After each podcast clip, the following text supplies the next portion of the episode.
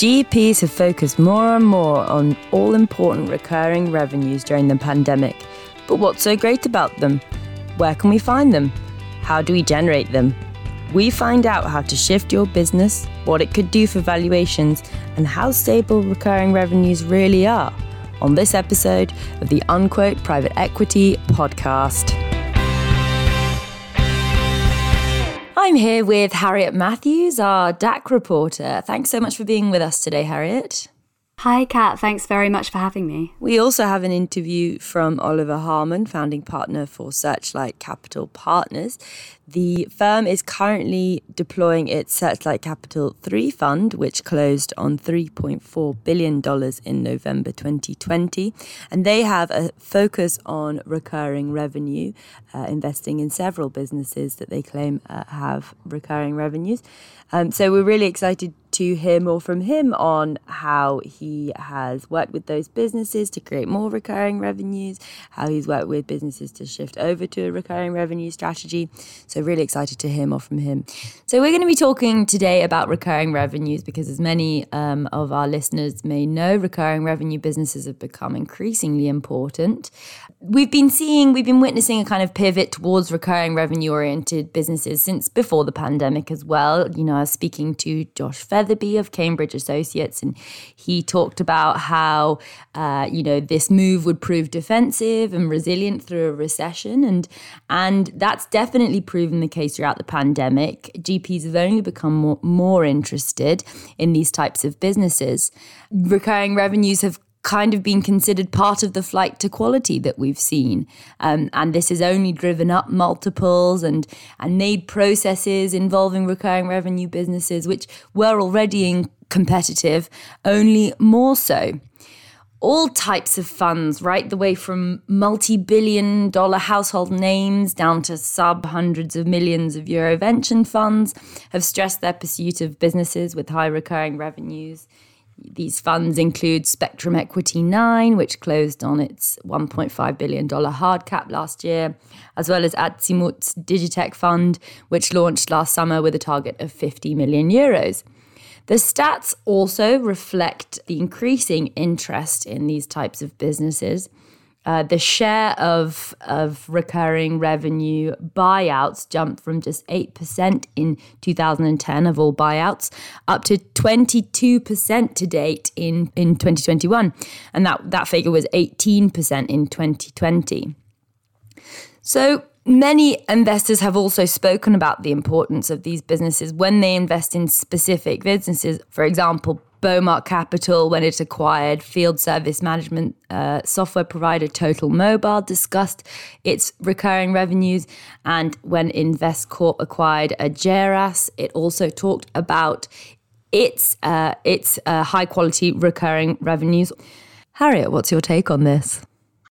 Absolutely, certainly agree with everything you've said about the importance of recurring revenues to a wide range of sponsors in the market. It's clearly an important part of value creation. Recurring revenues are really key there, and particularly growing the amount or proportion of recurring revenues. We're also seeing that looking at and assessing recurring revenues is a really important part of due diligence, not only for sponsors, but also for direct lenders what people are really looking for is recurring revenues combined with an element of stability and diversification of the client base from whom they get these recurring revenues. Having one main client or too much concentration of recurring revenue clients in one sector can certainly be a risk depending on the business model. Yeah, absolutely. And this is not just something that uh, our GPs and our VCs look for when they're first investing, um, but they also consider it an important part of value creation models, as you, as you just said, Harriet.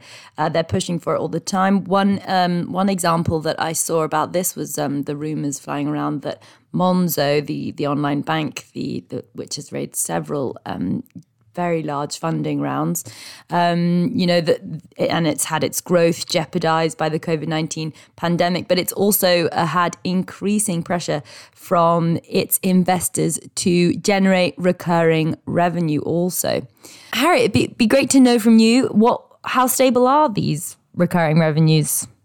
Absolutely. So recurring revenues, you've mentioned the pandemic, it's almost impossible not to. Um, recurring revenues are viewed as a measure of security, certainly. You've mentioned Monzo as an example, but in, in general, in the B2B software space, certainly there was concern about recurring revenues for functions that aren't considered perhaps as mission critical as other software functions.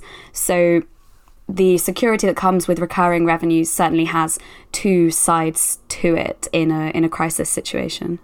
Yeah, absolutely. And, and I think Oliver will talk um, about the importance of other factors to consider. But I also noted some recent commentary from DC Advisory's uh, Sebastian Daumüller. Harriet, you'll probably be able to pronounce that better than I ever could. But um, he's a managing director with DC Advisory, and he says that recurring revenue is not a good enough proxy for resilience and how mission critical the products being offered is essential. And he talks also about the importance of other softer factors like market dynamics and competitive positions, and of course, the all important management team. Um, I, I know Oliver will give us his two cents on that too. So here it is today's special guest interview. Hello, listener. I'm here with Oliver Haarmann, founding partner for Searchlight Capital Partners. Thank you so much for being with us today, Oliver. Thank you, Katharine. It's really nice to be here. Recurring revenue businesses, as you've previously told me, is a really important focus area for Searchlight Capital Partners. It would be great to get your get your kind of take on, on why you like investing in businesses with with recurring revenues. Oh, that's that's a very good question. We have shifted our strategy over the years to really focus primarily on recurring revenue businesses. Now we're we're a business that focuses a fund that focuses on more mature businesses or moderate growth businesses. So we're not an early stage venture fund or so looking at businesses um, the type of businesses that we look at you know the main growth drivers or value drivers in any business that we invest in are often the cash flow generation during the life of our investment um, the deleveraging that occurs which is the amount of debt that we might take on at the beginning of the acquisition and then pay off during the life of our investment, which obviously enhances equity value. And then finally, the exit multiple at, the, at which we sell the business uh, relative to the entry multiple at which we acquired the business.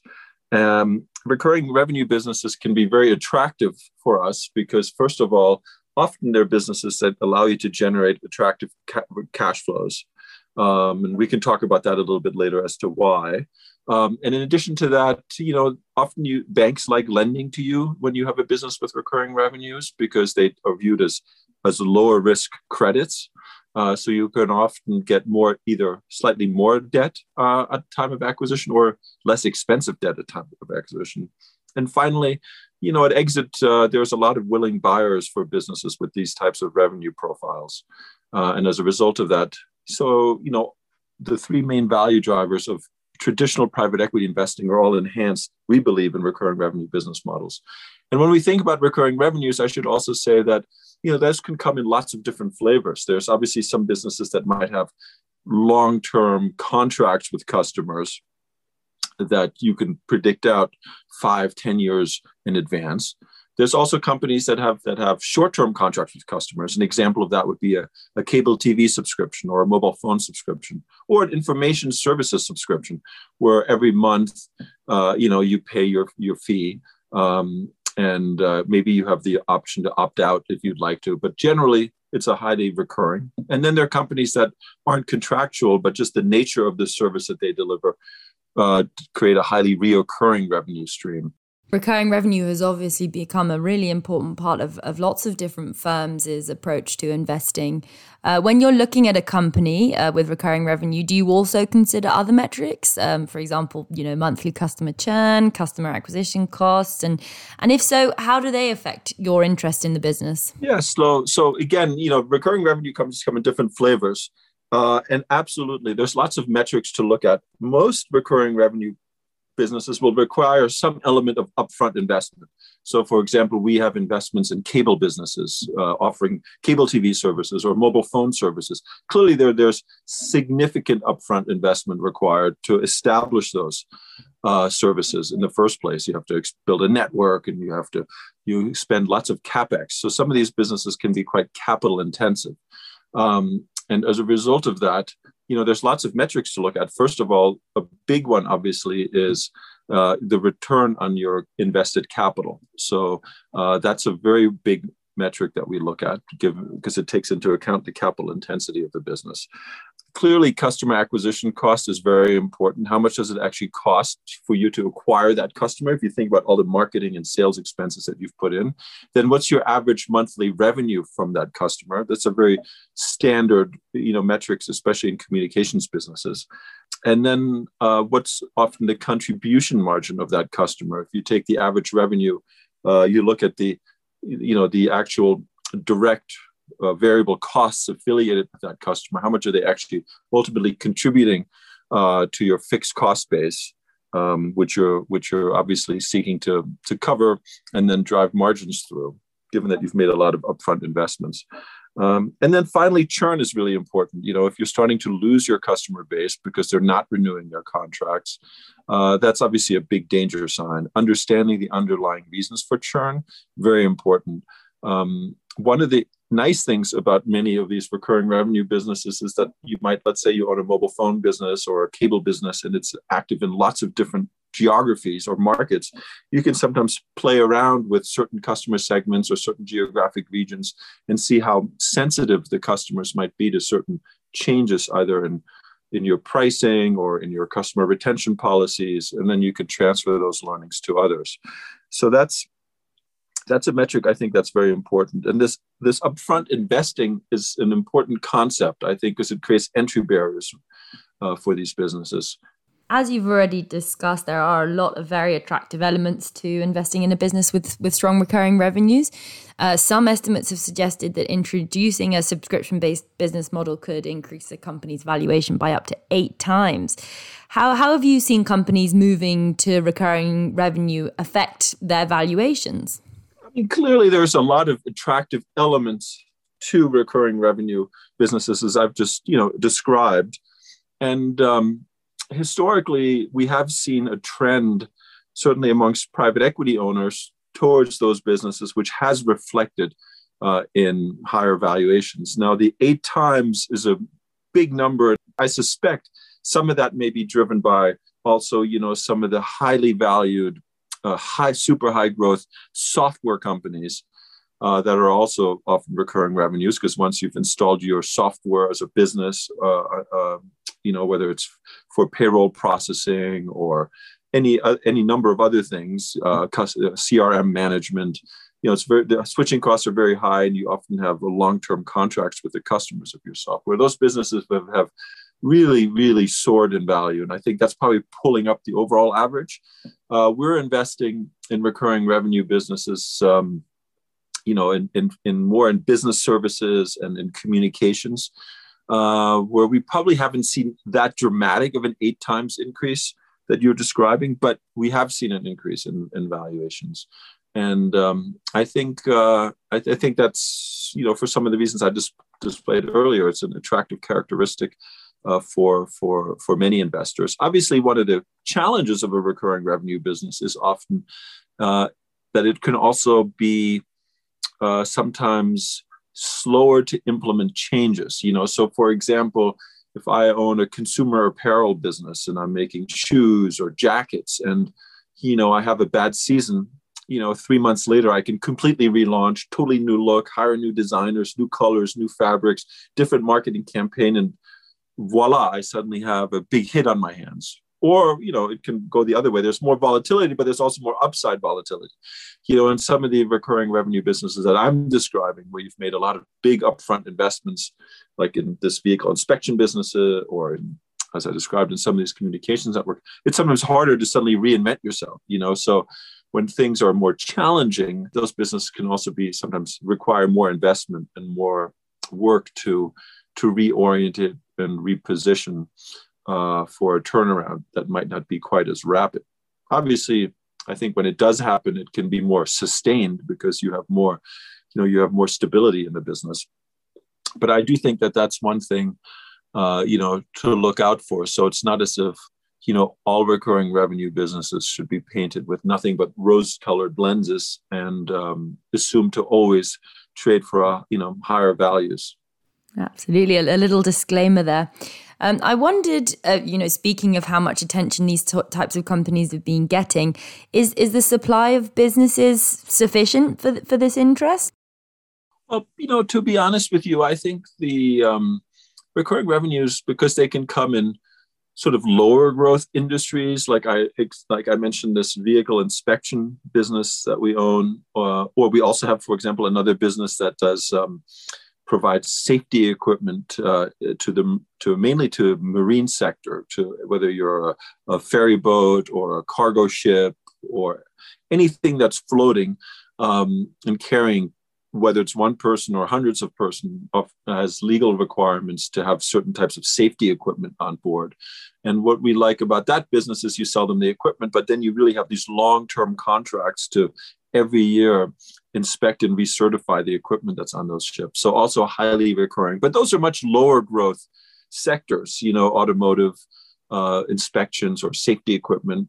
Um, and then obviously you also have much higher growth sectors of, um, of, of recurring revenue businesses, like some of the communications businesses we're in. For example, we have a very high growth uh, communications business that's offering fixed wireless, um, internet, fast broadband solutions. Uh, and then obviously, as I touched on earlier, there's also some of these ultra high fast growth, uh, um, you know, software businesses. So I guess what I'm saying with that is it's hard to general. There is a lot of supply of these businesses and many, but they're kind of geographically agnostic because it has more to do with the business model uh, than it does with the geography it tends to be in.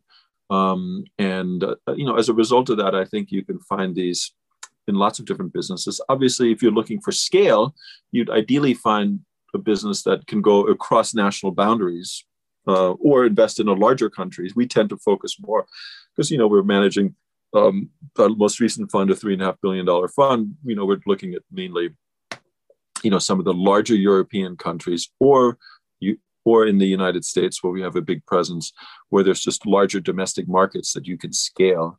Uh, and as a result of that, you know, benefit from from from growth faster. So I don't think there's a specific um, national bent. And in terms of the overall supply, yes, of course, you know there is demand for these businesses, but I, there's also, as we know, lots of innovation in non-recurring revenue businesses, and especially in the consumer sector. A lot of it driven also by you know the online consumer um, shift and you know new brands popping up, often you know just uh, leveraging social media to to drive sales growth. So I think there's yeah, there's supply I think coming up in all types of businesses out there. I suppose the, the final thing to discuss would be the advice that you would give for, for companies thinking of switching to a recurring revenue model. Well, I think that's really interesting topic. And obviously, given that I, we talked earlier that, you know, the supply seems stable, but there's a lot of demand, obviously you could really create a lot of value as an investor if you bought a business um, at a moderate valuation because it was considered maybe not recurring, potentially more volatile, and we're able to change it to a recurring revenue business at exit. That's hard to do. Um, it is possible. I think you have to be very thoughtful about um, what kind of a business you're in, what's the service or that you're providing. Uh, generally, these are service businesses, and how receptive is your customer base to change? Um, we are actually in the middle of such a transformation right now in one of our businesses. Um, and it was part of our investment thesis going into the business. We, we discovered a company called Mitel uh, Communications, um, which was a market leader in, in what's it is basically what we all associate with an office phone system. One of the big innovations has been the advent of IP-based telephony driven by software, where you don't need these big physical switches anymore, uh, and you can have a phone system that's effectively running over your IP networks and and all the interfaces on software. Uh, it's often, you know, what we're using even, you know, during COVID more and more. Um, and um, those businesses can be really interesting because they can become a subscription based service. Um, so at Mitel, what we, what we we noticed that they had a small business that had really innovated in some very good software for this kind of software driven SaaS, you know, subscription as a service type software model to deliver telephony services to their customers. And you know, part of our investment thesis, which we're executing on right now, was really to shift a lot of the traditional base of customers that we have in these legacy phone systems onto the, our software platform, uh, and that's gone really well. Uh, I would say it's uh, it's taken a lot, not only a lot of growth for the company as we transfer our existing customer base to this software-driven solution, but it's also going to allow us, hopefully, and you know, we're reasonably optimistic when it comes time to sell, sell the business for a much different multiple because it'll be viewed more as a software-driven subscription as a service type company. To summarize, having that initial technology in-house, having the team that can accelerate that, having an ex- existing customer base that you can cross sell to, and really being able to listen to your consumer and your customer and making sure that they want this new service and that it has actually economic benefit for them. Those were probably three of the things that have made that transition at Mitel successful so far, uh, and we're in the middle of it, and hopefully, hopefully it works out well. And we've, you know, we are uh, looking at a few other opportunities of that nature.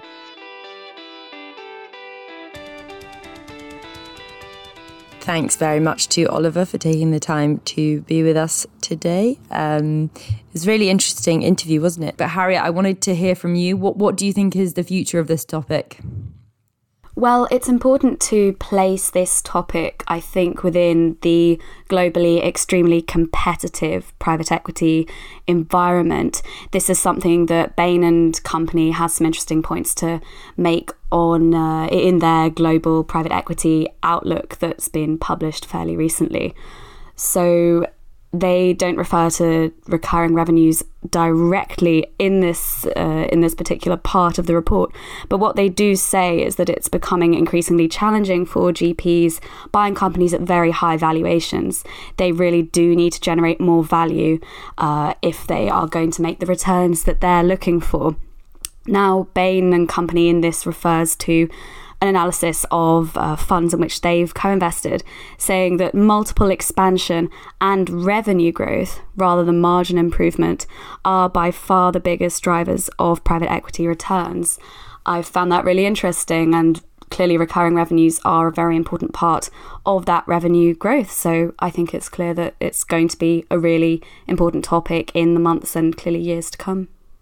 Absolutely. And I, think recurring revenue is only going to drive multiples up further, as we've already seen. The, uh, they've never been so high, um, as we've seen in the uh, recent unquote Clearwater International multiples heat map. So um, looks to me like we're going to continue to see higher multiples and a continued interest in these types of businesses. Perfect. Thank you so much, Harriet, for being with us today. Thanks very much for having me. And I'm afraid that's all we have time for this week. Do look out for upcoming episodes on first time fund managers as well as on operational changes. Please take the opportunity to subscribe to the Unquote Private Equity podcast on Spotify or Apple Podcasts, or of course, continue listening on unquote.com.